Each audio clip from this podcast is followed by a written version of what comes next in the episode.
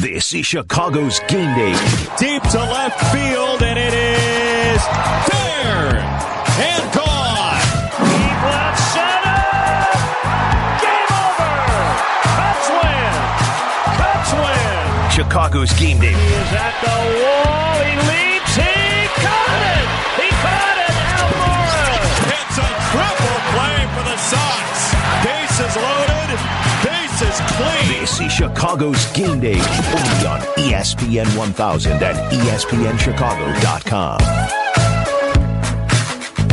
Good morning, everyone. Welcome on in. Fred Huebner with you. Hope you've enjoyed the first two hours of our programming today. Black and Abdallah having their fun as they are wont to do. They hit on all the topics. We'll hit on some of them again today. I won't talk about Draymond Green. I leave the NBA for them each and every uh, week. So, but we will talk Cubs. We will talk some White Sox. Tony Andracki will join us from NBC Sports Chicago in just a little bit. The White Sox, some bunting issues that people were uh, upset about. They were upset that the White Sox bunted. Then they were upset that the White Sox didn't bunt. And the White Sox ended up losing last night. We will talk about that. Lots of great stuff in Major League Baseball couple of guys that used to be on the Cubs with a couple of home runs each. We'll uh, hear that when we play some of the highlights around Major League Baseball. And the Chicago Fire get a win. What do you know? A one nothing win down in Houston. So lots to get into in the next two hours. We will also talk about Family Fest, Bears Family Fest, and I I don't know. I know I get a lot of you guys out there who just tweet me and just uh, you know give me the get off my lawn stuff, and I get more pictures of Clint Eastwood on my Twitter than anything else. But I used to be excited for training camps in the NFL and things like that, and now I cannot wait until September fifth, Thursday night, the Bears and Packers, because I this is just awful yeah, you know, we're getting to read about everybody's. Well, you know, Trubisky's not doing well. He's facing a tough defense, and we nothing matters. Nothing else matters. That's a that's a Metallica song, isn't it? Yeah, right. Nothing else matters. So nothing else matters until September fifth. So I just am bored out of my mind. People talking about Eddy Pineiro and you know Fries. I don't care just start kicking the ball, start playing the ball for real. And uh, Thursday night will be the first preseason game, and we'll dissect and dice that up. And I swear to God, on Friday morning, we're going to say, well, we wish we would have saw the starters a little bit more. We wish we would have been able to see what's really going to be out there when the season gets on. Just start the damn year. Black brought up the point, and, you know, four preseason games is too, too many. Four preseason games is probably four too many. College football can figure out who the better players are by practicing and not having any preseason games. But the NFL needing to make more money, and they're probably never going to go away. Hopefully, they reduce it because it's just, you know, could you imagine? And I know if you're a Bears season ticket holder, you know exactly what it is. But buying tickets to see Bears preseason games, Oh my God. You should just let everybody that's never gone to a game in for free. Uh, yesterday, the Cubs did some good things. Two, two. Almora deep left. That ball is gone. Cubs lead two to one. a laser off the bat of Albert Almora. He hit a couple home runs, kind of like that, on the road trip. One in San Francisco, one in Milwaukee. And the quality of contact for Albert has been getting better and better here. I mean, he hits the ball on the ground a lot. But when he keeps those hands inside and is able to get that ball airborne, there's plenty of power there. Every homer he hits is a new career high. 12 on the year.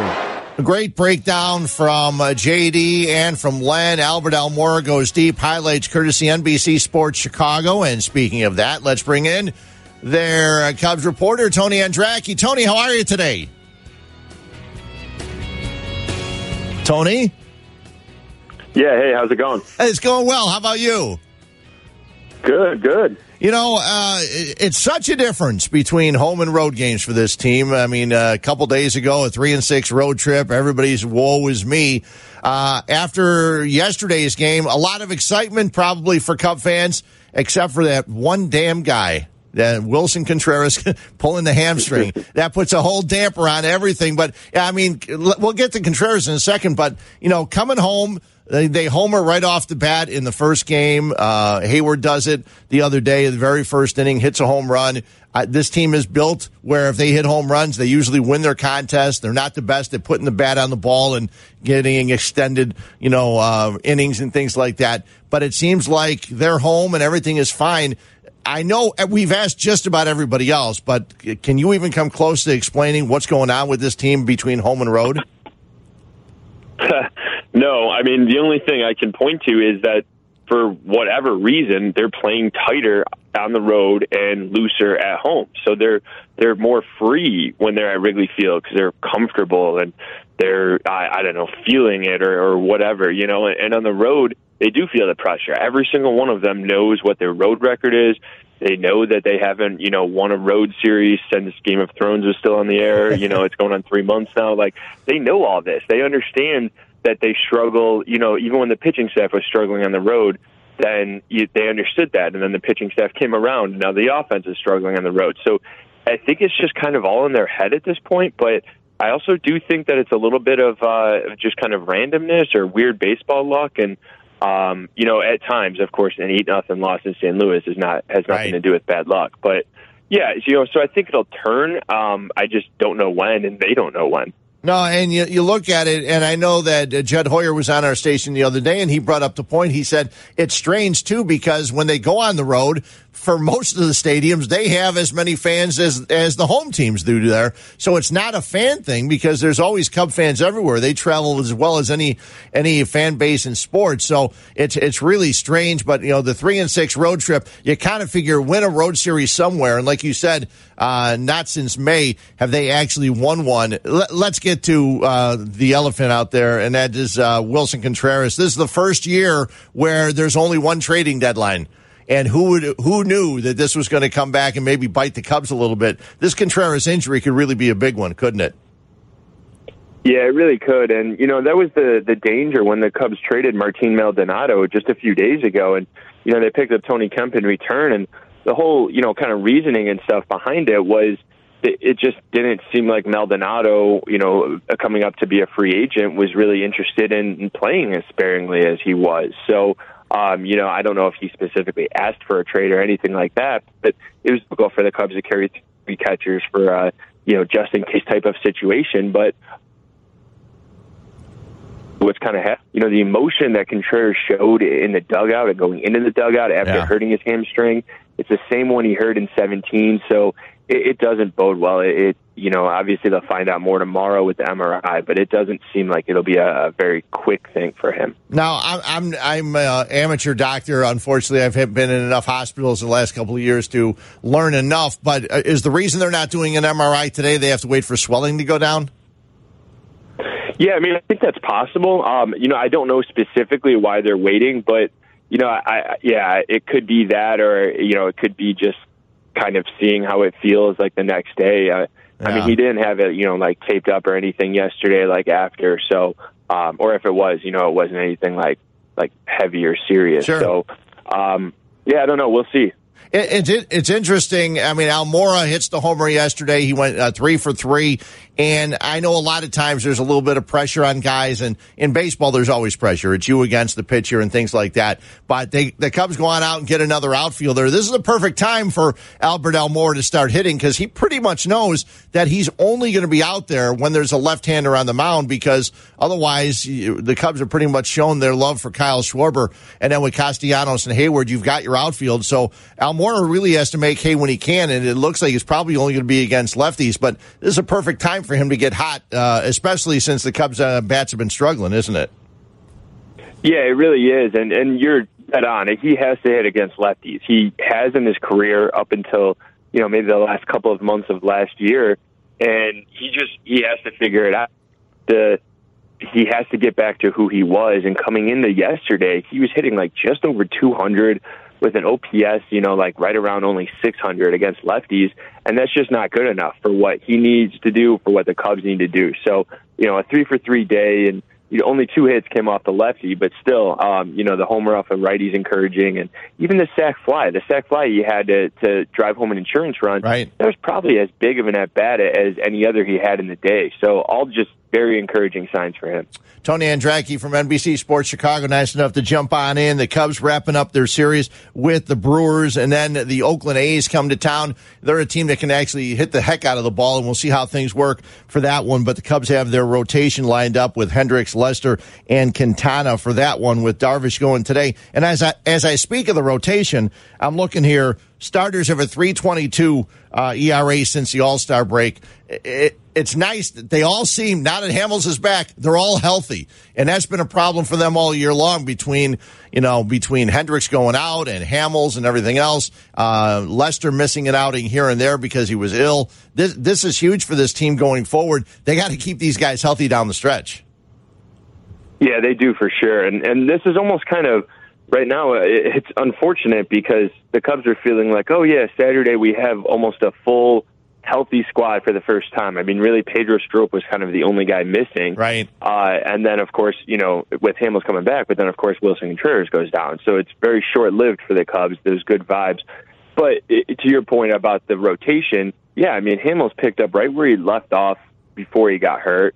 Yu Darvish has been really good. And I think the big key for the whole rotation is the fact that I think they've gone one full time through now where none of them have walked a batter. So that's key, you know, especially in this era, you know, juice ball era and and so on with all the homers. It, it helps when you're not giving out free passes and you're making the other team earn it. So, you know, that's something they always try to focus on. It is not giving guys those free passes, and it's not always easy to execute, but for whatever reason over the last week they've been able to. Yeah, and you you talk about that, and when you think about walks, you think of last year and two guys really, the two guys that were picked up last season by Theo and Jed in uh, Chatwood and in Darvish, and Darvish was walking a lot of people, and Chatwood walked more than anybody in baseball last year, but. Yu Darvish probably for all the criticism he got and for all the oh he can't get a decision he gets a bunch which most of the time wasn't his fault he's pitched really well for the last month or so yeah, he really has, and I think you know everything turned when he went to to Maddon and the coaching staff and said, "I really want to pitch this first game coming out of the All Star break. Mm-hmm. I know it's kind of difficult, and you know there's uh, everybody kind of shakes off the cobwebs." And he said that he wanted to do it, and he went out there and threw six really good innings, and then you know he's kind of just picked up from there. I mean, he had a really good start in St. Louis uh, even though he ended up, you know, getting a loss and the Cubs lost, but he looks good again, and he's showing a lot of emotion out there and a lot of passion and stuff like that. So uh, everything seems to be trending in the right direction for Darvish right now. I know Joe talks in a little while as the Cubs wrap up the series. Darvish against Houser today, and uh, the lineups just came out, and there's no uh, there's no Kris Bryant. I'm sure it's going to be mentioned that this was a scheduled day off because they don't have a day off on Monday. They have a lot of days off actually coming up, and they've had a couple over the last week or so. Um, like on that nine game road trip, they had one in after each and every city. But uh, no Kris Bryant today. I would think at first maybe a, the slump, but he did get a couple hits the other day. You think this is one of those just scheduled days off? Yeah, I imagine that it is. You know, I, I know he had the knee issue, just very minor in mm-hmm. uh, San Francisco. It was. Um, so, but I imagine that's all it is. You know, they, like you said, they, you know, don't have day off here for a little bit now, and um, they're just trying to keep him healthy and, and fresh. And uh, you know, it was just kind of a weird week where they played three night games in St. Louis, and then they come back and play three day games here. So it was a very quick turnaround from Thursday to Friday, and yeah, I'm sure you know maybe just kind of going back to that old school Sunday lineup thing. Yeah, yeah, I know it's it's an interesting thing in baseball, especially if you have Sunday tickets um, on either side of town. For years and years, Ozzie used to do that on the south side, which was always interesting. Uh, ben Zobrist was over three in his first game. He had a couple of hits yesterday, played some second base. What are you expecting to happen with Ben Zobrist? Yeah, I really don't think that he'll be here on you know on the field for the Cubs at Wrigley until September first. Sorry, dog's barking. He disagrees, uh, I guess. Yeah, he he disagrees passionately about the Ben Zobrist thing, but um, no, I don't until September first, and you know I don't think uh, just because of the way the roster and stuff, and, and it'll take him three or four weeks to to really get back into shape. I mean, he's 38 years old. He's going to take some time off in between these stints. Um, I, I don't think he'll be back before then, but when he does come back, he's not going to play every day for the Cubs, and he's not going to be, you know, that they're not going to put him in leadoff, you know, every single day or anything like that. But he's his presence and his calming nature and everything he's gone through. I think it's just going to be a really big lift for this team. So even when he's not playing, he can have a really nice impact for them. Yeah, I think he can too. He can calm guys down. And it's the one thing I know. Uh, Sahadev Sharma, the athletic, had a really great article the other day talking about the Cubs offense and how pitchers in baseball are exploiting it, talking about how the Cubs are 16th in baseball. Um, against breaking balls with a, um, a weighted on base uh, of 275. They're 18th um, against elevated fastballs. And Theo and Jed and Maddon, they all know what it is, and the rest of baseball knows the way to get these baseball players out on the Cubs. Bryant and Rizzo is the elevated fastball and the curveballs out of the, the zone. It's funny because I bring this up a lot anytime the Cubs go into slump, even over the last two or three years, Joe would always say, we just need them to move the ball around, hit the ball, hit the ball where it's pitched. And on the way in this morning, I'm listening to AJ Hinch, and he's talking about the Astros. How you know, uh, even two days ago, I think they had eight homers two days ago. He said we our guys usually don't concentrate on hitting homers; they concentrate on hitting the ball and putting it in play. And that's one thing that no matter how many times Joe has mentioned it, the Cubs can't do it. And I think that's one of the things the Cubs have been missing the most with Ben Zobrist because it, what do you know? Jason Heyward's done it this year, and usually Rizzo's a guy. But the slump that Rizzo's in right now is really tough. But, uh, you know, is there any answer? I mean, it can't be hitting coaches. There's, there's what? This is the three in the last three years. Is it something that they got to do to get through to these guys that you just got to shorten up, put the ball in play instead of swinging for the fences? You know, I think it's it's mostly just the changing nature of baseball, and there yeah. is stuff they can do, but you know, it's just uh, so many of these guys are still not young, but like still kind of inexperienced. You know, I mean, they don't. That's something that two strike approach and that you know putting in play. I mean, right. Zobrist has always been really good at it, but it's not something that always comes right away for these players. So definitely still some development and stuff there, but reasons they lack contact ability, that ability to just put the bat on the ball whenever he can. And then obviously, as you mentioned, the Zobrist factor would be huge in that as well. So, you know, these guys and then the way that Heyward is, and as you mentioned, Rizzo as well, they do have guys that can really put the bat on the ball. But yeah, they still need to see it more from even a guy like Javi Baez, who is yeah. you know, runner up in MVP. Like he still has some some games where he just is flailing wildly at pitches way out of the zone. And you know, Willson Contreras last yesterday was swung at a pitch that was like bounced, you know, maybe three feet in the dirt before home plate. So they still are just prone to that. And to be honest, I don't know what the answer is, but you're right. I don't think it's a it's a coaching aspect. Tony, appreciate you jumping on for a little bit. Uh, enjoy the final one, and uh, Oakland's going to be interesting because they're a team that a lot of um, you know Chicago Cubs fans don't see a lot. But the Oakland and the A's baseball team, I was talking about guys swinging for the fences and hitting homers. They've got guys that can do it, so it's going to be an interesting three game series to uh, wrap up the uh, the short homestand uh, the next couple of days. But first things first, Darvish today against the Brewers. Thanks for jumping on in. Yeah, no problem. Thanks for having me. Tony Andracki, you can catch him NBC Sports Chicago. Read all of his stuff. You see him with Cap once in a while. Uh, you see him quite often talking about the Northsiders, and they are in a situation now where they want to get the sweep today feel good about yourself, and then the Oakland A's come to town. The A's are in a situation where they're, they're battling for a wild card spot. They're in a, they're in the division where they're having it. Uh, you know, you've got the Houston Astros ahead of you. Only eight and a half games. The Athletics are sixty three and forty eight. Okay, they're eight and a half games back. They've won six of their last 10. They've got a two game winning streak, and they come in tomorrow night and Tuesday night and Wednesday afternoon. It's going to be an interesting three game series for the Cubs and the A's. But first things first, as I mentioned, Yu Darvish going to the Hill, and it's almost like everybody criticized Darvish. And now that he's pitching well, maybe I'm just not hearing it, but he's not getting the credit he deserves. This guy, and Tony brought it up, he goes to Joe and says, listen, I want to be the guy that starts the second half. And we all wondered, why is it Darvish going? Why isn't it Lester? Why isn't it, you know, somebody else? And, uh, it was a great thing for Yu, Darvish, to say, listen, I want the ball. I know what I've been unable to do. I feel things are going better here. I want the ball. Let me go on out there and see what I can do. And Yu, Darvish, has pitched very, very well. See what he does today on the hill. Uh, against the uh, Brewers. They've shut down the Brewers pretty much over the last couple of days and uh, see if the bats can come alive. 312 332 3776. Any concerns or things you want to mention with the North Siders? We're going to get into some White Sox baseball in a little bit. The Ben Zobrist situation, Jesse has mentioned it too. Uh, Tony said it probably won't come up till September when the rosters expand.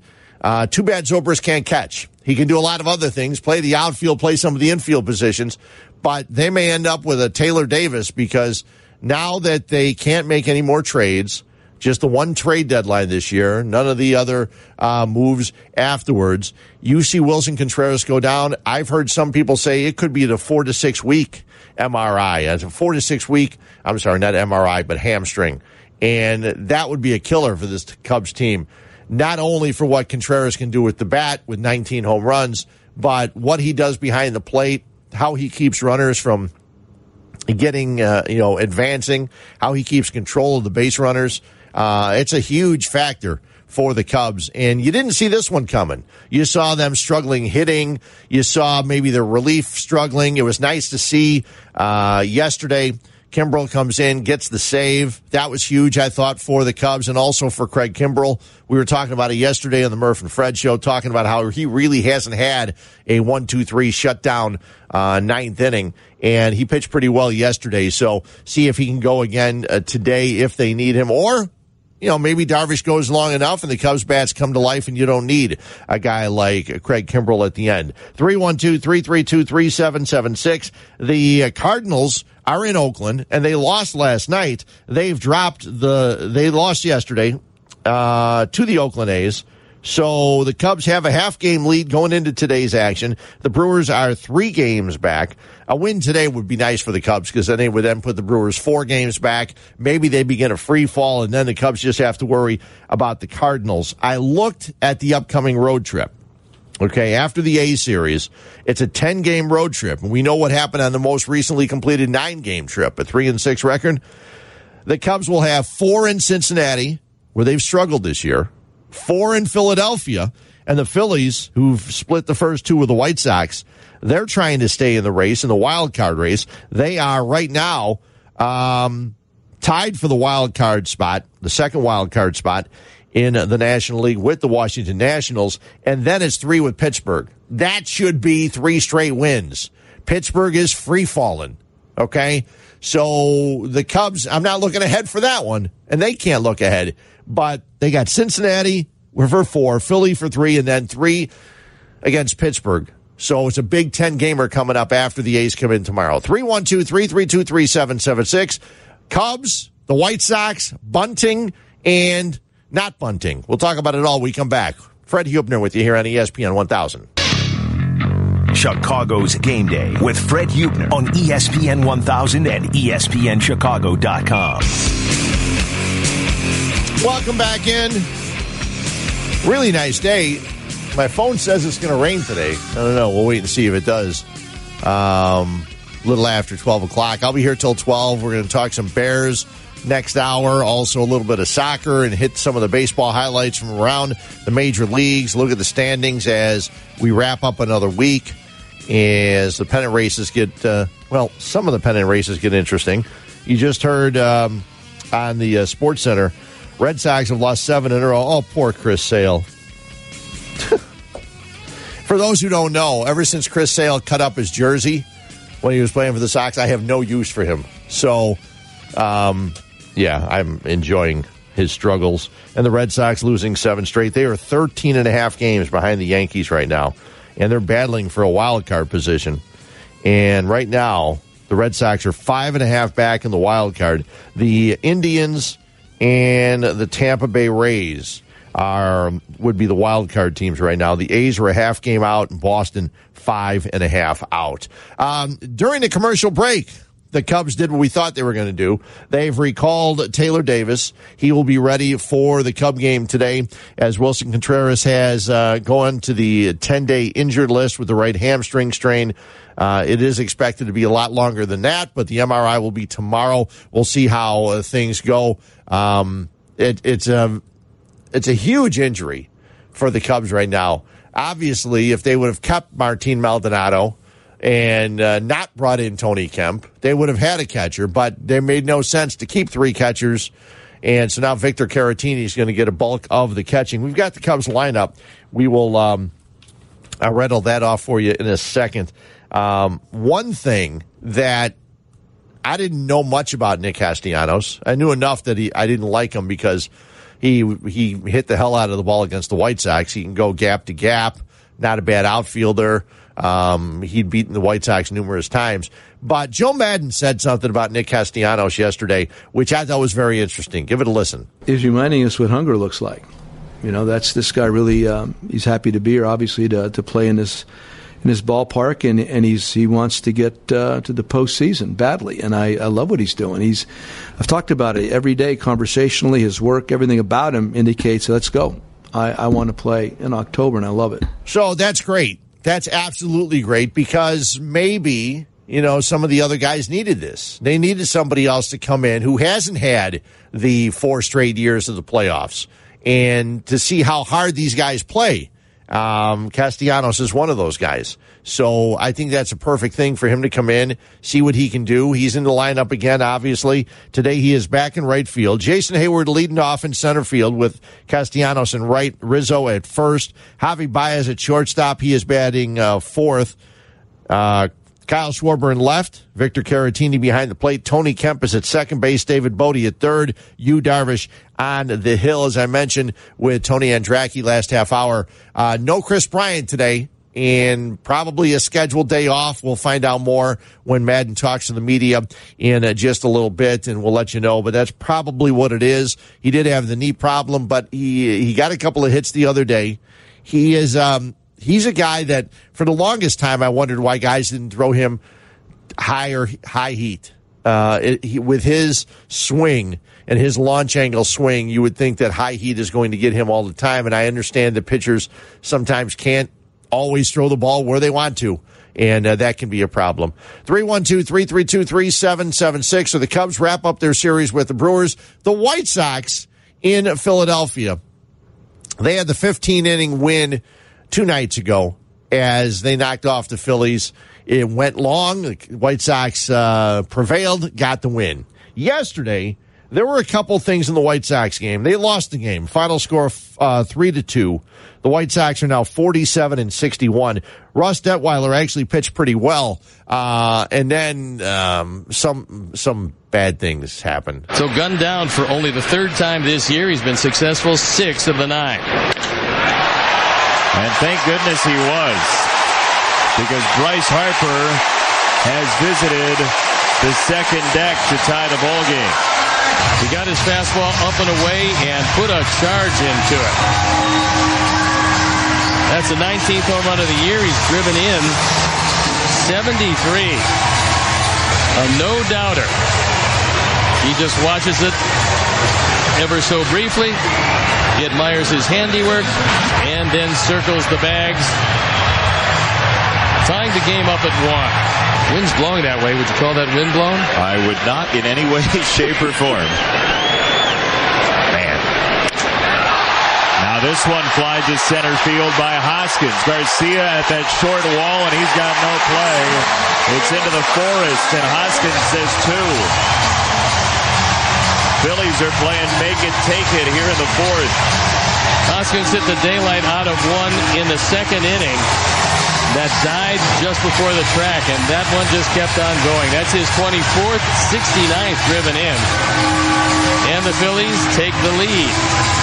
Back-to-back jacks, and another no-doubter. Highlights courtesy WGN TV Channel 9. I'm going to bring in our producer and uh, the guy that puts everything together on Saturday and Sunday mornings, Eric Ostrowski. Eric, there are numerous times when you cut highlights, and I've got some highlights coming up later. Like we have uh, Nelson Cruz hit three homers where you have to cut the highlights. You didn't have to cut anything there, did you? I, it's funny you're asking me this because as I'm sitting down to pull this, I'm I thought I did not have to cut out empty crowd noise Uh-huh. or pitches. It was literally they were discussing Harper's home run as Hoskins hit hits. Yeah. Like it was, I did not have to touch that at all. I started it and ended it. That's it. Unbelievable. I was in the car actually, um, uh, coming home. My wife actually is in the hospital, broke her hip last week.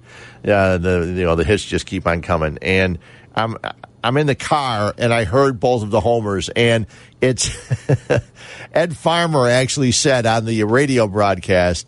He goes a, a a very. I'm trying to think of the word he used, but he said like something like a a, a very um, difficult, not difficult, um, some kind of lead. And he goes, it's a very precarious lead, one nothing, that the White Sox had, and boom, the home run by Harper, and then boom, the home run by Hoskins. Before I was stopped at a light when both homers were hit yesterday, and yesterday the White Sox they fell behind. They actually played pretty well. They went down three to one. Then here's what I wanted to ask you, Sox fans. You probably have an opinion. So listen to what I'm going to talk about and then jump in. 312-332-3776. And you analytics guys out there too, you can call and let me know. White Sox in the seventh inning have one out. Eloy Jimenez and Tim Anderson get on base. Eloy singles, Anderson doubles. So you've got one out, two men on. Now, Joe Maddon has made a career out of the safety squeeze, getting a run home. So the White Sox tried that. Yolmer Sanchez not having a great year. Sanchez bunts. Hoskins picks it up, flips to first base, or flips to home plate, and gets the runner out. And a lot of Cub fan, or Sox fans are going crazy. You, why are you doing that? Why are you bunting? And even Steve Stone on the broadcast on Channel 9 said, well, nobody loves bunting more than Ricky. And as it turns out, the White Sox don't score in that inning. Ninth inning. Okay, the White Sox are down by two, three to one. There are two on, nobody out, and Eloy's at the plate. Eloy strikes out. Tim Anderson strikes out.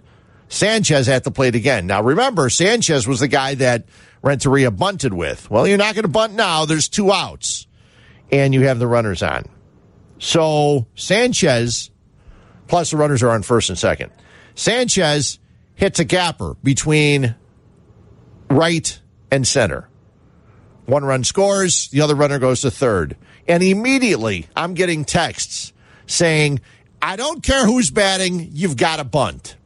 So, what's your opinion on the White Sox bunting with Yolmer Sanchez on the safety squeeze to try and get a run in, which didn't work, and then not bunting when you have first and second, you're down by two runs in the ninth inning, but you have Eloy and Tim Anderson coming up to the plate.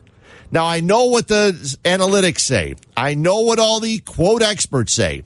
They say that the odds are better of you scoring with a runner at first and nobody out than a runner at second and one out. Well, here you would have had runners at se- first and second, nobody out, or second and third and one out.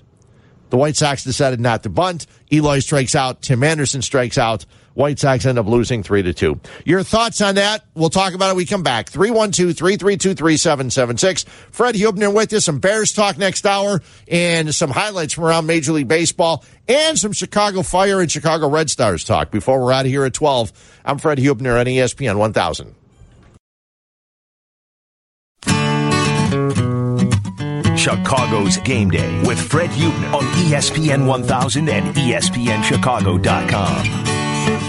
Welcome back in. White Sox and Phillies wrap up their series later on today at Citizens Bank Ballpark. It'll be Reynaldo Lopez against Drew Smyly. Lopez one and one with a 2.05 ERA in his four starts since the All Star break. He's got to do this consistently. He was so inconsistent in the first half. Uh, talking about the bunting situations, the should the White Sox have bunted with Sanchez when Eloy got thrown out at the plate, and uh, should they have bunted with Eloy when they had first and second, nobody out in the ninth? Um, get your opinion. 312-332-3776 out to Homer Glen and Denny. Denny, you're on ESPN 1000. What's up? Hey guys, I was watching the uh, play last night on the news with Eloy, and uh, first off, it was the worst jump for a runner coming down the line that I ever saw in my life. It was almost like he was surprised that the bunt was on. He didn't start running right away. Number one, number two, he came lumbering down the line, and this was like in the movie Major League. He kind of like dove into the ground about 18 feet in front of the base, and Yeah. he's coming to a halt before he gets to the plate. And you know where the the in Major League where he just took the mitt down and went, hey, and he tagged him on the head. He could have done that with Eloy because I'm not sure he even made it to the plate. He started sliding so early, but I just thought it was really funny because Eloy Eli screwed up that play because he could have scored if he would have been running down the line when the bunt was on. Yeah, and, you know, Sanchez actually, uh, Yolmer Sanchez actually said afterwards he thought he got a good bunt down.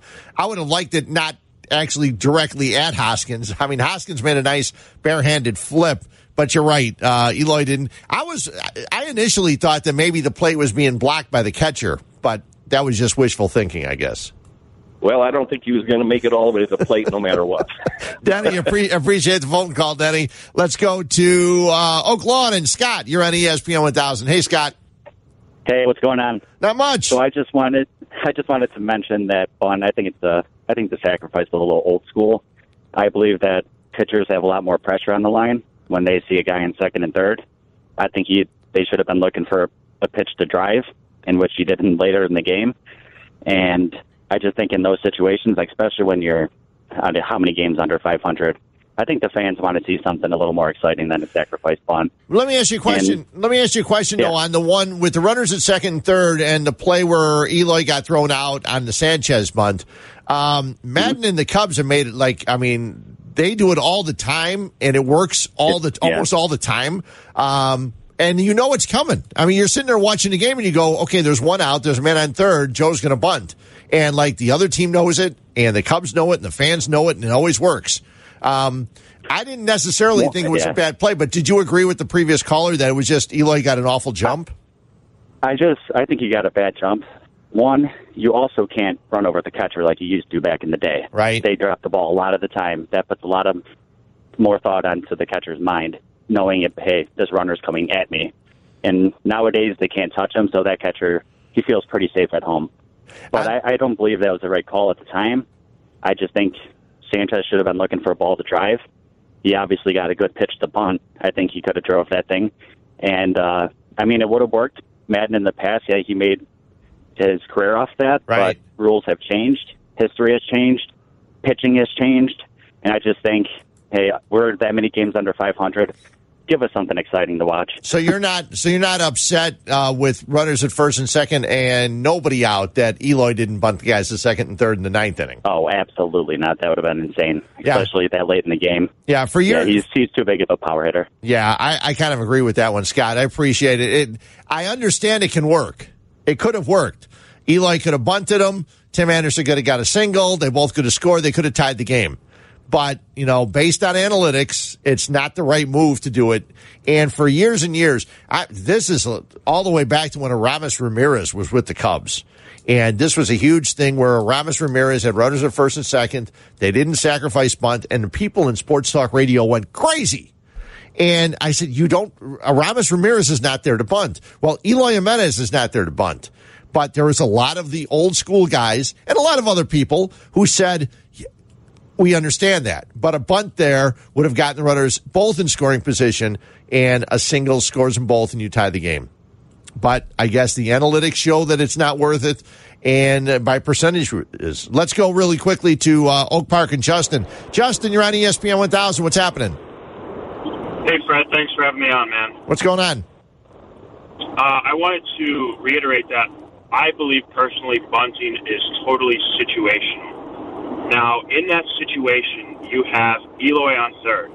Eloy's a power guy. He's not a base runner. He's not quick, so of course he's going to have a slow jump. I would not do it. I believe Yolmer Sanchez is a switch hitter, so why would you have this guy bunt when he's matched up on the correct side versus the pitcher? Matched up in the I don't know what. He's a switch hitter, but he was batting uh, lefty at that one. Now he could have bu- he could have bunted towards third, and it would have been maybe more difficult for the third baseman to get it. But where he bunted, Hoskins made a pretty easy play. It was a nice play, but it was a pretty easy play. What what did you so think? He should have. What do you think about the last inning and not bunting? Would you even ever even think about bunting with uh, Eloy? No, it's, it, the situation was no outs, correct? I didn't actually see the game. Yeah, it was so- no no outs, first and second, ninth inning. Yeah, you you let Eloy swing away. Why would you ever consider bunting there? Yeah. He's a power guy. He's it's a good matchup for him, and, and let him let him do what he does best, and that's hit the ball hard. Yeah, even Absolutely not. you're right, Justin. Even though it didn't work, I appreciate the call. Even though it didn't work, you're hoping for Eloy to be your power guy, your RBI guy, your guy that drives in runs. I understand you want to go on out there and win each and every game, but Eloy's going to learn more by hitting the ball in the gap, driving in runs than he is by bunting. I understand it's old school. I understand maybe maybe my old coach, Coach John Syme, maybe he's out there right now listening and he's saying, no, no you should have bunted, get the runners. And but John's a, a season ticket holder for the Sox, and I don't think he would have liked to see Eloy bunting. We come back, some Bears talk right here on ESPN 1000. Back toward the wall. It's gone. This is Chicago's Game Day only on ESPN 1000 and ESPNChicago.com. Good morning. Hope you're having a great Sunday morning. Fred Huebner with you here on ESPN 1000. Be here till 12 o'clock. We have uh, a lot to get into. Talk some Bears, talk uh, and play some of the uh, baseball highlights from around the major leagues. And there's some amazing performances in baseball yesterday. And uh, we will get to uh, many of those. One of them, a guy that used to pitch with Carson Fulmer. And a guy that came out in the draft the same year as Carson Fulmer. A guy that went like 23rd in the draft, where Carson Fulmer went like fourth or third or whatever the White Sox picked him. You can tell I'm aggravated about that. We'll, we'll get to that in just a little bit. Let's talk about something else that I will be excited about on September 5th, and that is football. The Chicago Bears will take on the Green Bay Packers at Soldier Field on Thursday night to open the season, the 100th season, the centennial season for your Chicago Bears. You want to talk some Bears football? Jump in 312 332 3776. If you agree or disagree with me, you can jump on it anyway. Uh, but I, for years and years, I used to be so excited about the start of spring training in baseball. And the same thing, I was so excited about the start of training camp in the NFL. And a couple years ago, I'm up there in age. A couple years ago, I said, you know, spring training's great for the first week. And then it's like, get the regular season underway already. This is crazy. Now, the NFL is the same way for me. Oh, by the way, I should mention that all of our shows will be at Bourbonnais tomorrow. Cap and company will be there. Uh, Carmen and Yurko will be there. Waddle and Silvy will be there, talking to the players, coaches, being out there, and uh, they'll have all kinds of fun out in Bourbonnais as the Bears get ready for their first preseason game coming up on Thursday. But I can't wait until the start of the season. I could not care less about what's going on in training camp. The only thing, and Cap has said it numerous times, Cap and Company, 9 to noon, Monday through Friday here on ESPN 1000. Cap has said it numerous times, and I don't always agree with Cap, but on this one I do. Just get out of training camp healthy. You saw the injuries that certain teams have had in training camps right off the bat. Okay. New York Giants lose a couple of receivers. The first day of training camp, they lose two receivers. Okay. The Bears can't afford to lose anybody. You want to be healthy going into camp. You don't know what's going to happen during the season. You want to be healthy during the year. Training camp is just to get the guys out there, let them recreate, get them in shape, know the game plan. Let's take on the Packers on the opener and go from there. So last night was Family Fest. And oh my God, Eddy Pineiro was 12 for 12 with a long of 60 yards. Woo! Means nothing until he kicks in the regular season. If it's even him. Elliott Fry was 10 for 11 on uh, Saturday, or actually on Friday. Uh, three of them, 50 yards or more. Doesn't mean anything. We're waiting for the regular season. But a lot of football fans are excited. There were a lot of 18,000 plus turned out at Family Fest yesterday. It's cool. Bring the kids out there, get them a chance to see it. you know, maybe you can't get tickets to the games. Maybe this was your chance to bring the youngsters out there to Soldier Field and see the Bears uh, practice. And it was a lengthy practice, what I understand. Um, you had the kickers out there; they were both out there kicking. But there's just a couple things that I want to see. But I want to see them once the season starts.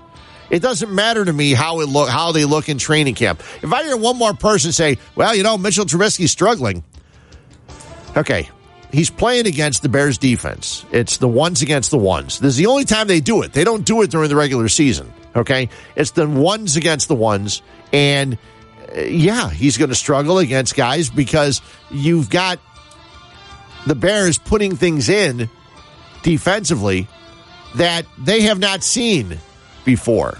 Matt Nagy has not seen it before. And Nagy says one of the most important things he has to do is prevent the offense from getting frustrated. When you're out here, we're testing some things with, with we don't really care what the coverage is, and so is uh, Chuck. Chuck's testing.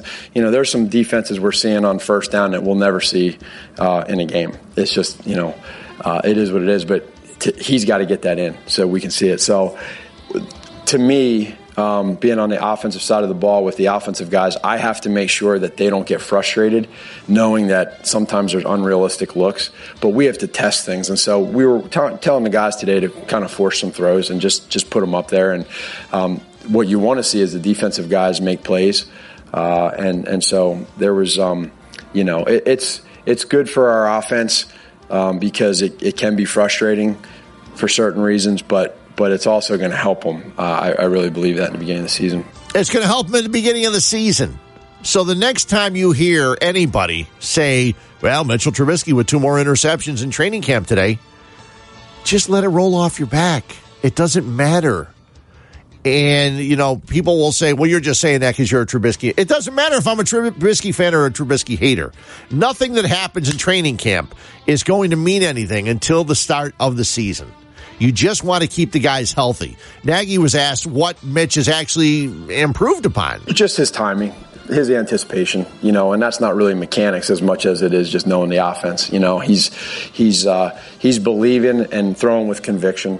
Uh, we're still there's still some things he has we we have some kinks in. You know, it's not he's what is he a year and a half into this thing, so there's still a lot of things that we're learning. I'm still learning, uh, but we do feel we feel confident. We feel much better right now than we did last year at this time, and I, I hope we feel that way. Obviously, week one. I know I'm in the quote media, but I, I can't even imagine how Matt Nagy has to talk after each practice about what happened in practice and answer the questions. What would you see from Mitch today?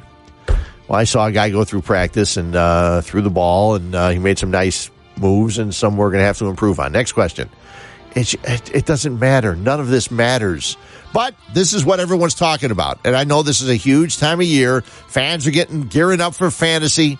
And but nothing that happens, believe me, nothing that happens in uh, the four preseason games is going to mean a hill of beans once uh, the regular season starts. It doesn't matter. I can't wait to see what David Montgomery can do, but I don't necessarily care what he does in the preseason games. I'd like to see him run because I really haven't seen him run much. I wasn't a big, I didn't watch a lot of his college action. Mike Davis, I saw in Seattle. Um, I know that he is a guy that can actually do some things that the Bears offense is going to enjoy doing, and we'll see it once the season starts, September 9th or September 5th against Green Bay. The offensive line, James Daniels, Cody Whitehair. I mentioned it with Murph yesterday. Murph and Fred, 9 to noon on Saturday mornings. Um, if Mitchell Trubisky can be comfortable that the shotgun snaps are going to come right to him instead of down by his knees and over his left shoulder or anywhere else, like Cody Whitehair usually does for half the season, then I'm all for the James Daniels at center. And it appears that that's what will happen. Remember, Daniels played center uh, in college and Whitehair played guard in college. So now they're moving to those positions. You've got Kyle Long healthy, taking less money. He has not missed a practice, from what I understand. That's a great thing. Um, the offensive line, solidarity, just being there each and every day for the season is huge. So again, this goes back to nobody getting hurt in the regular season. The wide receivers, it's amazing to me that people are talking, well, Allen Robinson, he's not really, you know, a star. He's 26. He's a young guy. He was actually hurt last year during the playoff game and still played. What this Bears wide receiving crew can do is really good. Just because they don't necessarily have the names that you're all looking for, um, they can be really good. Taylor Gabriel, Anthony Miller. I would like to see Javon Wims get a chance. Um, and we'll see if he does or not. I know last year he had a couple of games. Uh, he impressed in preseason last year. Didn't you get all excited in the preseason about Javon Wims last year? And then we didn't see him. So again, nothing that happens in the preseason means anything until the regular season starts, and uh, they actually know that the coaches do. Um, defensively, the biggest question is: Is this defense going to be as impactful as last year's? And when you see the number of takeaways this Bears team had, uh, Carmen's rattled off the numbers, and Silvy and Waddle, everybody's rattled off the numbers. It's all it happens almost every year. If you listen to uh, Golic and Wingo uh, Monday through Friday, you will hear Golic Jr. talk about it. Uh, There's always like an 11 takeover drop after the team that leads the NFL in takeaways one year from the from one year to the next, it, it drops like 11. So that means that the Bears are not probably going to have as many takeaways as they did last year. They led the NFL in takeaways and interceptions, and that's probably not going to happen. It would be nice if it did, but it probably won't. But this defense is loaded. And with the additions of Ha Ha Clinton-Dix and Buster Skrine taking over for Adrian Amos and Bryce Callahan, it's very, very good. It's a really good defense. Again, keep everybody healthy. I want to see Danny Trevathan play every game this year. I want to see the improvement of Roquan Smith. I want to see what Khalil Mack can do after he's had a training camp with the Bears and what he can do on the field. But I'm not worried about any of it until September 5th when they play the Packers. So it's difficult going through all these preseason games with the first one starting on Thursday because last year, remember how we were frustrated because we didn't see really any of the Bears uh, regulars play in the preseason? I don't know how many we'll see this year. And I don't know if we're going to, you know, how we're going to react. Friday morning, we'll be here talking about it. Did we see enough? Did we not see enough? Why are we watching these games? Why do they play preseason games? And I know Black and Abdallah were talking about it this morning. And Abdallah said, well, the preseason games, I don't know if he was talking about the importance of it, but Black brought up a great, a great point. Colleges don't have preseason games. They have scrimmages. They know who their guys are. They play their games. Why the NFL needs them? I know it always comes down to money. Now, one of the Bears off the Bears offensive coaches, offensive coordinator Mark Helfrich said something this week, and I just wanted to know what you guys think. Mark Helfrich really likes the Bears defense. He knows that his offense in training camp is going up against this Bears defense, and he thinks it's one of the best he's ever seen. I don't think a defense has, has existed like this. Uh, you know, um, yeah, I've played against some really, really, really good defenses, but this, you know, they're they're just so they're number one. They're talented, right? They've got dudes everywhere, guys that care about it as much as they do. Uh, Khalil Mack works as hard as anybody out here, and it's, it's that's fun to see. Uh, it's it's fun to be a part of on Sundays. It's not not so much fun on Tuesday, you know, but but uh, it'll help us in the long run. You know, you're preparing against the best. Yeah, you are preparing against the best. But Mark Helfrich said, I don't think a defense has existed like this. And I know on the odds couple, Friday nights, 6 to 7, with Carmen DeFalco and Mike North, Mike was all over just like, did he not know of the 85 Bears? Yeah, there's a defense that has existed like this. Now, maybe this Bears defense can get close to what the 85 Bears defense was. And if that's the case, we'll be playing in February. It was it February 4th in the Super Bowl? But for Mark Helfrich to say just the first line. I don't think a defense has, has existed like this. Uh, well, you know. I don't know about that, Mark. I think people in Chicago know what defense is. And uh, this defense is really, really good, but they've got a ways to go until they prove they can do what that defense did. And, uh, you know, that's a, a, lofty goal to put out there. Um, speaking of defense, the guy that's going to be running that defense, Chuck Pagano, he takes over for Vic Fangio.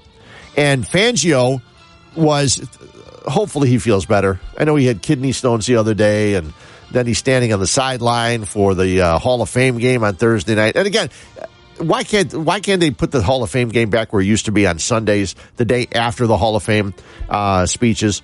I would like that. Instead, they play it Thursday. Then they have the speeches. They had them last night, and we're going to talk about one of those speeches in just a second.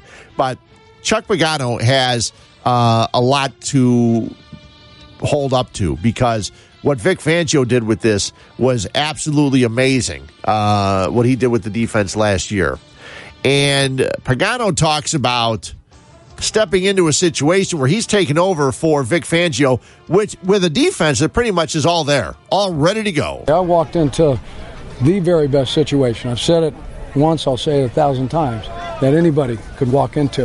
You know, now it's just, you know, my job, our job, the staff's job. We always talk about us. It's unity over self. It's it's all of us. It's team first. It's Coach Nagy's vision. So Coach Nagy's vision, excuse me. And uh, so it's just our job to make sure that uh, we do the right thing. We put these guys in the right spots.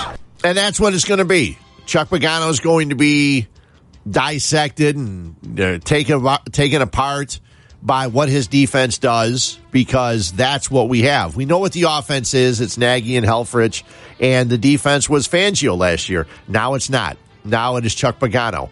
And speaking of the Hall of Fame speeches last night, when you want to talk Bears, 312 332 3776. We got some baseball highlights coming up in a second. I did not watch, again, this might just be part of getting old. Uh, I did not watch the Hall of Fame speeches last night. Um, Kevin Mawae, Ty Law, Tony Gonzalez all had some good stuff. Uh, Gil Brandt, who I know that Black and Abdallah told a great story that when they used to book Gil Brandt, he said, listen, an hour before I come on with Jay Hood or whoever was doing the evening show, you need to fax me who I'm on with, what we're going to talk about, the number to call, and all that kind of stuff. Champ Bailey was also there. But I also did a, a show with Gil Brandt on a network. It was all over, um, and it, it was on.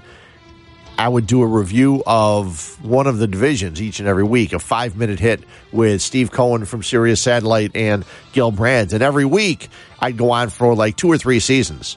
And this week I would feature the um, the Central, the NFC Central, or the NFC South, or whatever it was. And I had a chance to do some stuff with Gil Brandt and just being able to go on with this guy, the godfather of football, pretty much. He's you know scouting and everything else that he's done. It was great to see him. But Ed Reed was on last night. Ed Reed was hilarious, and his bust looks so cool. It's one of the coolest looking busts, and actually. Um, Major League Baseball with their plaques really should be embarrassed because the NFL, the NFL busts are awesome looking. Uh, if you want to go to a Hall of Fame, the NFL Hall of Fame would probably be the better one to go to. Uh, I have not been to Canton yet. I have been to Cooperstown, and uh, walking down a hall just looking at plaques is not my idea of fun. But the other stuff I enjoy. But anyway, I digress, as I like to do. Ed Reed was talking, and during his speech, he mentioned how important Chuck Pagano was to his career. Chuck Pagano, man, this guy here taught me just about everything what it was about, what what it is to know about being a, a defensive back, and I took it to the next level because he was like a father to me. Him and C.J. Curtis Johnson, both coaches in the NFL right now. That's how I know your coaching matters. That's why you hear guys up here talking about their coaching. Yeah, so there he is, Ed Reed, Hall of Famer, talking about Chuck Pagano. So if you had some doubts and you were wondering, here's a Hall of Famer, one of the best to ever play the game, Ed Reed. And um, there was a great thing about uh, Tom Brady and on his wrist with all the plays. He would. Ju- it said when they played against Ed Reed's team, just know where number twenty is on every play. And uh, that just goes to show you the respect that Ed Reed got around the league. And he gives so much credit to Chuck Pagano for the player that he turned out to be. Now, hopefully, Pagano can give some of that to Ha Ha Clinton-Dix, who's a guy that was in Green Bay and in other places in in Washington and now coming to play for the Bears. They need him to step up at that safety position to play along with Eddie Jackson. And I'm really eager and looking forward to how, what that's going to to be like. Um, one other thing I wanted to get into, Ha Ha Clinton-Dix. Oh, the, the Mack and the and the Akiem Hicks and that. If you've listened to uh, our pregame shows over the last several years, me and um, Steve Mongo McMichael, we would talk quite often about uh, Akiem Hicks. And Mongo liked what Akiem Hicks did, but for the longest time he said, listen, he's he can't stay out there in the field because he's out of shape. And people would call and they would criticize Mongo and that and that. And during the season, you would see that slowly but surely Hicks would get better. Hicks would get better and in better shape and able to stay on out there. And it was nice to see.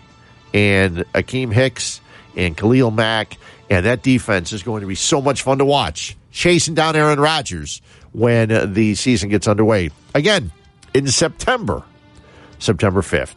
So that's what I'm looking forward to. Um, I don't mean to depress any of you that are really excited about what's coming up with training camp and the preseason games. And really, if you're excited about preseason games, then you have more problems than than just that.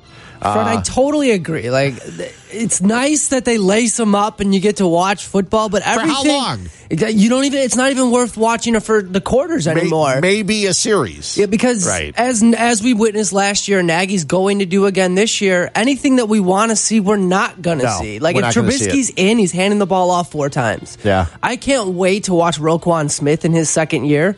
I'd be surprised if he gets ten snaps all preseason. Yeah. like we're not going to watch him fly around. So anything that there is to see, it, it, it's not there for us. Yeah, and I like I said, Caps thing.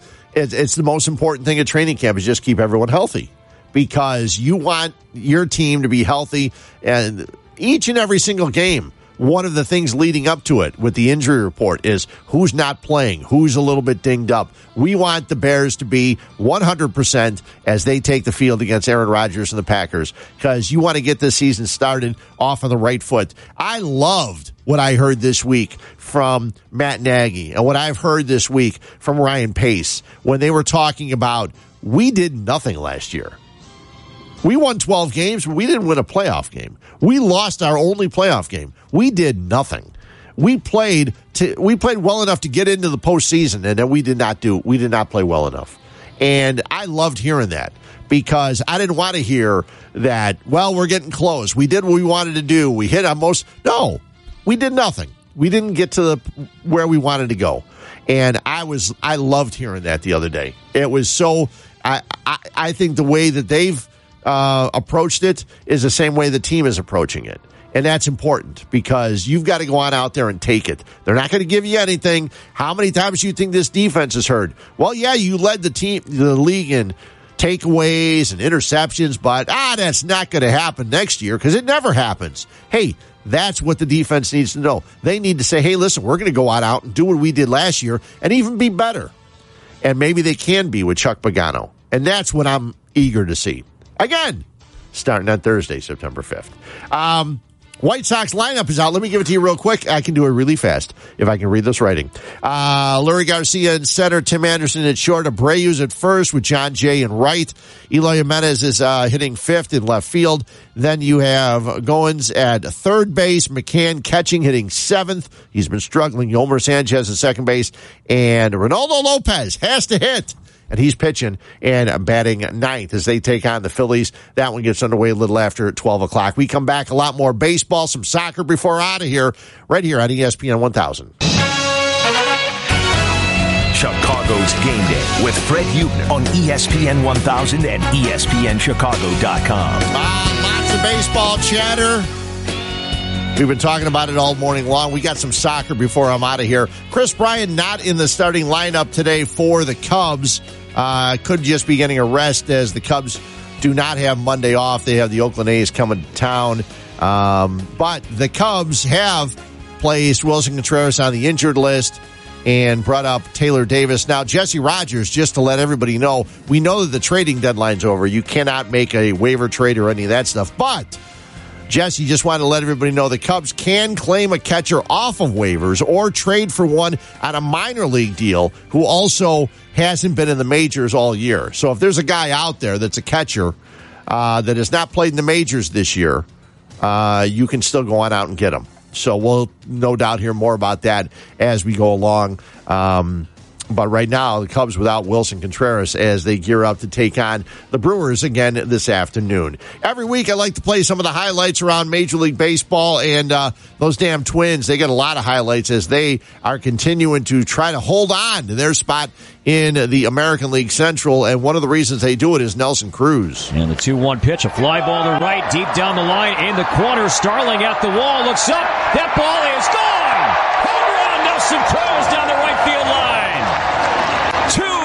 Twins, three batters in.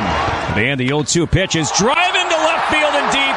Back it goes, deep it goes. Third deck and then some gone. Back to back, Polanco and the boom. 7 2 Twins. Hit high in the air, right field. This ball's got a chance. Get up, gone. Nelson Cruz with a three homer game. That's right, Nelson Cruz, three home runs. White Sox fans, you remember that. He did that just a couple weeks ago against the White Sox. The Twins right now have a three game lead over the Indians in the AL Central. Twins go on to win 11 to 3 win over Kansas City. There is a pitcher that pitched at Vanderbilt and got drafted a couple years ago. Same year the White Sox drafted a pitcher from Vanderbilt. Seems the White Sox got the wrong guy because Walker Buehler is really good. Three balls, two strikes. First three ball count of the night for Buehler. Swung on and missed strike three. 15 strikeouts for Buehler, his second complete game of the year as the Dodgers beat the Padres 4 to 1 and go 33 games over 500. 33 games. Charlie Steiner with a call, Dodgers radio. 73 and 40 they are. Walker Buehler, complete game, 15 strikeouts, no walks. Okay, here you go. Pitchers with multiple 15 plus strikeout games and no walks in a single season since 1908. There's been four. Dwight Gooden, Pedro Martinez, Pedro Martinez again, and Walker Buehler. Again, multiple 15 plus strikeout games, 15 or more, and no walks. That's amazing. And I heard the stat coming in this morning. Walker Buehler has walked four hitters in home starts at Dodger Stadium this year. Four all year long. Yeah, that's uh, that's pretty darn good. The Braves are on top of the NL East. They have a seven-game lead over the Nationals and the Phillies, and one of the reasons is Ronald Acuna. Bouncing ball. It's a walk-off. Acuna sends us home with a 5-4 victory. First career walk-off hit for Ronald Acuna. The first Braves hit since the fifth inning.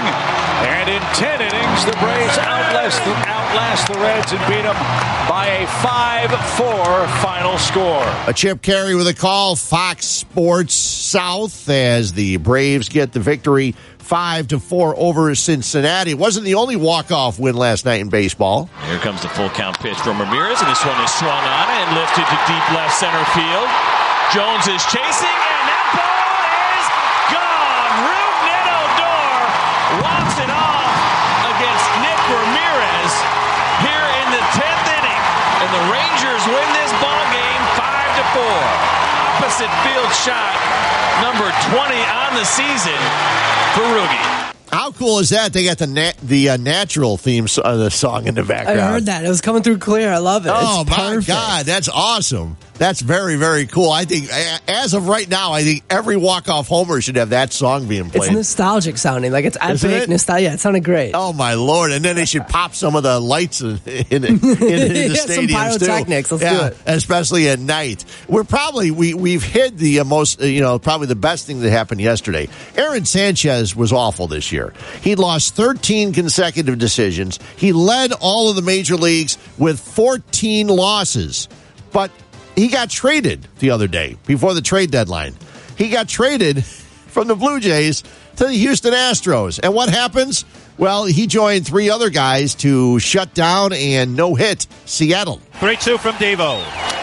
Hit high in the air to right center field. This is playable for Reddick. He's there, makes the catch, and the Astros have thrown a no hitter. Aaron Sanchez, Will Harris, Joe Biagini, and Chris Devenski hold the Mariners to no hits. They held them to no hits, all right. Uh, highlights courtesy Astros radio, and that's the second time this season the Mariners have been no hit by multiple pitchers in a game. I mean, the Mariners, who started off so hot, remember how hot they were when the season started, and they have just been absolutely brutal since then. But uh, there's something they do down in Houston, and I just think it's the elevated fastball and the curveballs out of the zone. Uh, but I did not watch that game last night. But uh, Aaron Sanchez, 14 losses, and now he goes uh, six hitless innings, and uh, three other guys come in. They get a no hitter against Seattle. If you're Aaron Sanchez, are you telling your grandkids that you pitched a no hitter? Yeah. You just kind of say, I pitched part of a no hitter. like you just sneak that in real quietly. Me and some of my buddies pitched a no hitter. Yeah. Yeah. Yeah. Uh, the Yankees are running away with the American League East. They have an eight game lead over Tampa Bay. Boston now 13 and a half back as the Yankees took a doubleheader yesterday. And I'm sorry, Cub fans. It just so happens that some former Cubs uh, had really good games, uh, belted a couple of home runs. First, it was uh, the guy that Murph and I love talking about, DJ LeMahieu. Here's a drive to right center field off LeMahieu's bat, back by the 385 side and in the bullpen for a 1 0 Yankee lead. Well, Bobby, I'm glad that you got to call it because we go over it day after day after day. How much fun it is to watch DJ LeMahieu swing the bat, hit the ball where it's pitched. Hopefully, get this game back to the art of hitting. He has been something for the New York Yankees. His fourth leadoff homer this year, a career high 16 home runs, and consider that. He played for several seasons at Coors Field. And the 2 1 pitch. In the air to right, Betts goes back, looking up, it's out of here! You never know. With the way the ball carries this year in baseball, and with the short distance to right field at Yankee Stadium, you don't know. Here's what we know for sure. It's 7 1 Yanks. LeMahieu is 3 for 3, and two of the hits are homers. Yeah, DJ LeMahieu goes deep twice as the Yankees win the uh, day part of the day night doubleheader over Boston 9 to 2 as they take care of Chris Sale as he gave up seven runs in one inning. Then the nightcap happened, and another guy that used to be in the Cubs, Gleyber Torres, uh, he stepped up and he'd been struggling, but not yesterday. And the 1 1. Swung on, hit high in the air to left. Back goes Travis on the track. He's at the wall. She's gone. It's Gleyber Day. Gleyber hit one over the auxiliary scoreboard in left field, and the Yankees are on the board. Like a good Gleyber, Torres is there, and the Yankees trail 2 1. Torres with a long one to left. Looks like his second of the night. And there it is. And boy, he hit a jolt into the second deck and left like a good Gleyber. Torres is there. Oh, the calls from not only Bob Costas from the Yes Network, but uh, you get uh, John Sterling from the uh, WFAN. And uh, if you get a chance, there is a feature on this month's Real Sports uh, with Brian Gumbel. I'm not the biggest Brian Gumbel fan, but he uh, did a feature on John Sterling. And Sterling, it's interesting because you heard Bob Costas on the Yes Network, and that's because Michael Kay has taken some time off. Well, John Sterling also took some time off earlier this year after 30 years of not taking time off. He does the uh, games on uh, WFAN and took some time off. And there's a great feature on uh, John Sterling. Um, and uh, if you get a chance, it's on Real Sports and uh, HBO. You should uh, check it out. That's some of the highlights around Major League Baseball. Again, Kris Bryant not in the starting lineup for the Cubs today. Joe Maddon saying that Bryant's got a bit of a knee thing going on, and uh, he did get a couple hits the other day, so he'll rest up today, be ready, hopefully, for the Oakland A's. The Cubs have called up Taylor Davis to uh, take the place of Willson Contreras. He will have an MRI on his uh, ailing hamstring on Monday. So we'll see how things go there. The White Sox, they get underway top of the hour. We come back, a little bit of soccer news. Chicago Fire got a win. The Red Stars got a win. The soccer was going on this morning, the Community Shield game over at Wembley Stadium. We'll talk about that and more we come back. Fred Huebner with you here on ESPN 1000. Chicago's Game Day with Fred Huebner on ESPN 1000 and ESPNChicago.com. Welcome back in. Fred Huebner with you. The Chicago Fire have been a frustrating soccer team to watch. Uh, this year, especially, uh, because they have been struggling big time. They had won just one of their last 11 games. Last week, they played Wayne Rooney and uh, DC United out at SeatGeek Stadium, and uh, they didn't lose. They didn't win. Nobody scored. It's a scoreless draw, but it was a clean sheet. They call it a clean sheet in soccer. As Kenneth Kronholm, a uh, goalkeeper they picked up from Bundesliga 2, um, has been playing pretty well for them. He has made some funky, weird mistakes, but he played well last week. Last night, the Chicago Fire down in Houston to play the Houston Dynamo, a team that has struggled in its own. They had one win and four draws in their last five games. The Fire, as they've had all season long, numerous opportunities. They had control of the play for most of the game, and but they couldn't score. There was no score. Uh, they played the first 45 minutes of the first half, and there were three minutes of stoppage time. Thank goodness for the stoppage time. Nico Gaitan lurking in the back. Left foots it in. There's Nemanja Nikolic. Scores! How good does that feel for Nemanja Nikolic? And the Fire score a late one here in the first half. Dan Kelly from uh, ESPN Plus with the goal call as Nemanja Nikolic scores for the Chicago Fire. That was a big goal for the Fire. They go into the break with a one nothing lead. Second half, you wonder sometimes how a ball doesn't go into a net. And this doesn't happen very often when the ball hits not one post but two. There's Calvo. Ricochets around. Sapong tried to get a foot to it. Somehow it stays out and it's driven wide by Schweinsteiger. really is mind-boggling. You see that ball chip to Cavo, plays it across, off the post, off the second post, and then CJ's there, tries to redirect it. Yeah, CJ Sapong took a shot. It got blocked before it could get to the net. And uh, the Chicago Fire hold on to that one nothing lead. They get the victory, one nothing over the Houston Dynamo. The Fire now six wins, ten losses, nine draws. The first seven teams in each conference get into the playoffs. The Fire right now are tenth in the Eastern Conference. They have 27 points.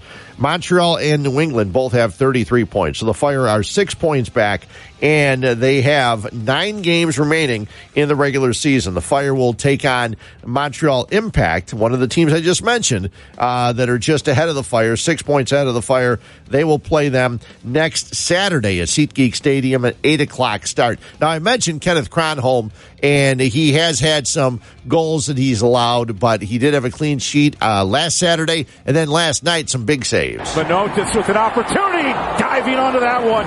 Kenneth Kronholm protecting his goal. Memo Rodriguez. On Bronico Rodriguez, Kappelhof back to help out. Martinez looking for an opening, and a second big stop from Kronholm. Tom bumped away from that ball, so we'll stay with the Houston Dynamo. About four minutes to go. Quioto from distance, Kronholm. The save there on Quioto. He creeps in for a second look. That's blocked by Bornstein out for a corner. Yeah, the Chicago Fire get the win. Kronholm with four saves. The, the Fire come away with a one nothing win. And as I mentioned, uh, they are uh, they still think they have a chance to get into the postseason. All season long, they've had the attacking power, but have been unable to put the ball in the net. They get one goal last night. Nice to see Nemanja Nikolic with the goal. The Fire with the win. And again, next Saturday night, eight o'clock start, SeatGeek Stadium. Get on out there and uh, the Chicago Fire not with many home games remaining. Uh, the Red Stars were out at SeatGeek Stadium last night. They get a couple of goals uh, and win final of two to nothing as they beat the Utah Royals. A lot of the Red Star players that played on the Women's World Cup squad, they weren't there because the women are doing, they're doing like a victory tour. And they played Ireland last night and they won their game, but they were not with the Red Stars. And I, I kind of, I understand leading up to the World Cup, but after the World Cup, you should be there for your teams. But that's just something, a problem I have. And the English Premier League gets underway a week from today. Actually, I think next next Friday. Today they had the Community Shield game, Liverpool and Manchester City, and Man City gets the victory as they were tied at one after regulation. Man City winning on penalty kicks five to four. So somewhere Adam Abdallah is saying, "Yep, my team won, my squad won." Uh, it all starts next week. Actually, a week from today, Eric. A week from today, it'll be. I'm pretty sure it's Man United and Chelsea. So I'll have my Man U jersey on, and we, you got to get a Chelsea jersey. Yeah, with, my adopted team, the Chelsea. Yes. Yeah, I'm in. with Christian Pulisic and uh, see how things go there. Thanks for uh, listening. Again, Chris Bryant out of the lineup today. He's got a little bit of a knee thing going on. White Sox about to get underway. See what they can do. Reynaldo Lopez one and one with a nice ERA and four starts since the All Star break. Uh, thanks to Tony Andracki from NBC Sports Chicago jumping on. Cap and Company, all of them. Carmen and Jurko, Waddle and Silvy, they're all in Bourbonnais tomorrow. Be sure to listen right here on ESPN 1000.